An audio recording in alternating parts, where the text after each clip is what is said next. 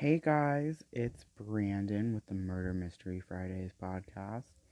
So, tomorrow's Halloween, and I know I haven't done an episode in a while. I know I'm gonna get back into my regular upload schedule. Things have just been a little crazy right now with the whole um, COVID 19 thing and school and timing for everything. I've just been really, really busy.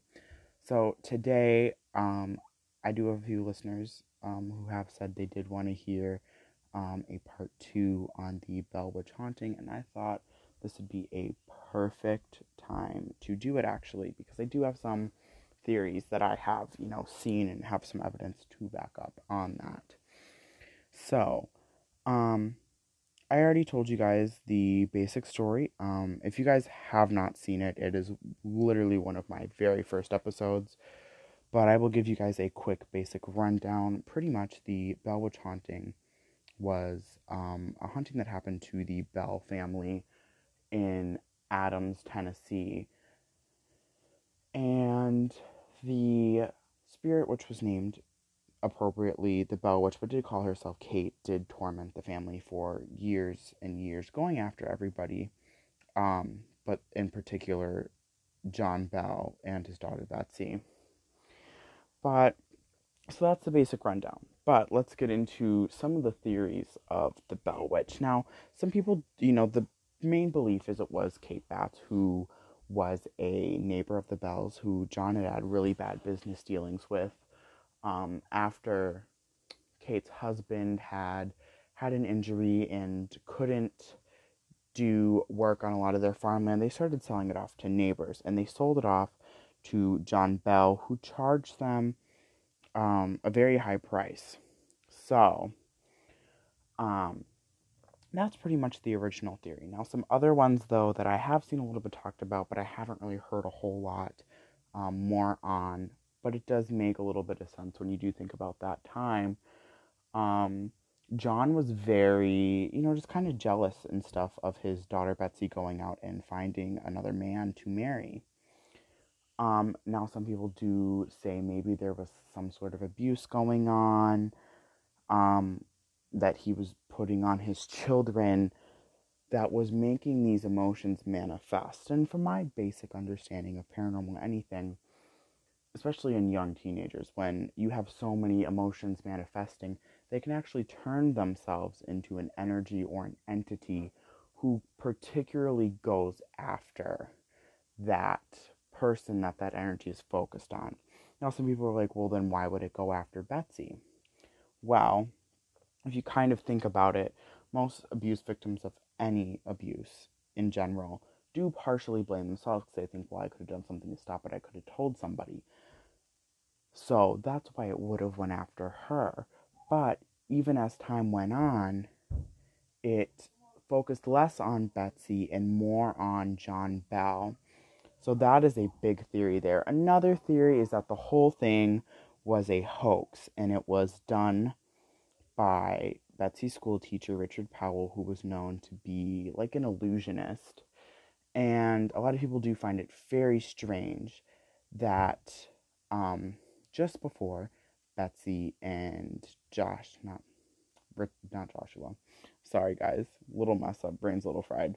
Um, before Betsy and Richard got married, Richard's wife, um, a couple months before, had mysteriously died.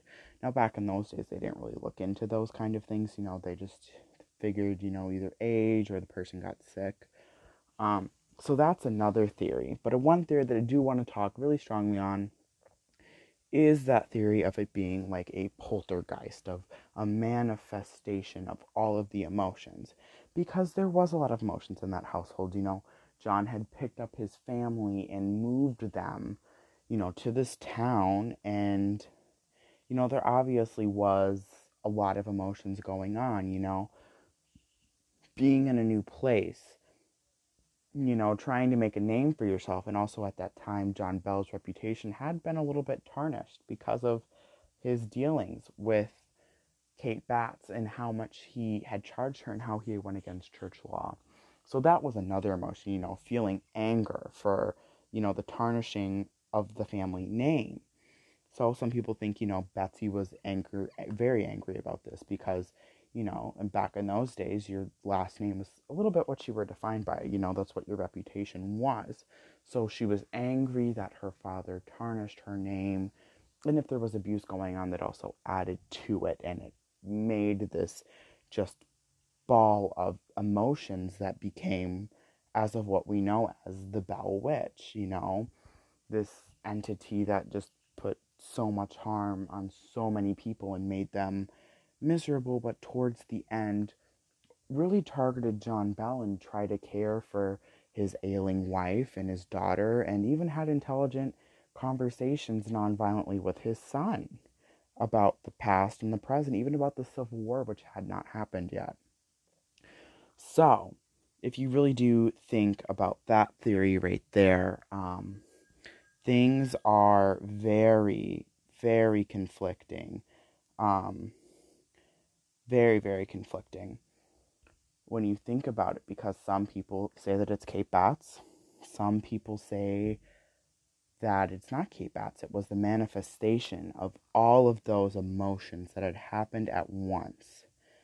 Um, now, my view on it would, I don't know. I see I have two different views of it. Could have been Kate Batts, but it could have also been that manifestation of emotions because I do know, you know, living when you have so many negative emotions, as I've experienced sometimes when I've had so many negative emotions, I've noticed, you know, just weird things can happen when I do have a lot of negative emotions that have, you know, just become this other thing that I feel like.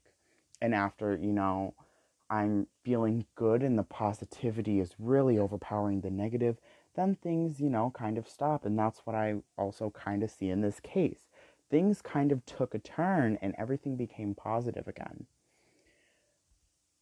So that's, you know, my my view and my take on it. I really do I do strongly believe this case because I mean it was the first murder in history to go down as murder by a spirit. I mean, you don't really see that a whole lot and it was happening all over Robertson County. Now, people might say, you know, mass hysteria, you know, everybody's scared, so everybody's seeing things that aren't really there. But I mean, that could be a thing, but I mean, it was documented by historical figures like Andrew Jackson. I mean, he saw and his men saw the things that went on in the Bell household. So when you have that kind of documentation to back that up, it's something that's just kind of undeniable to me because there are facts.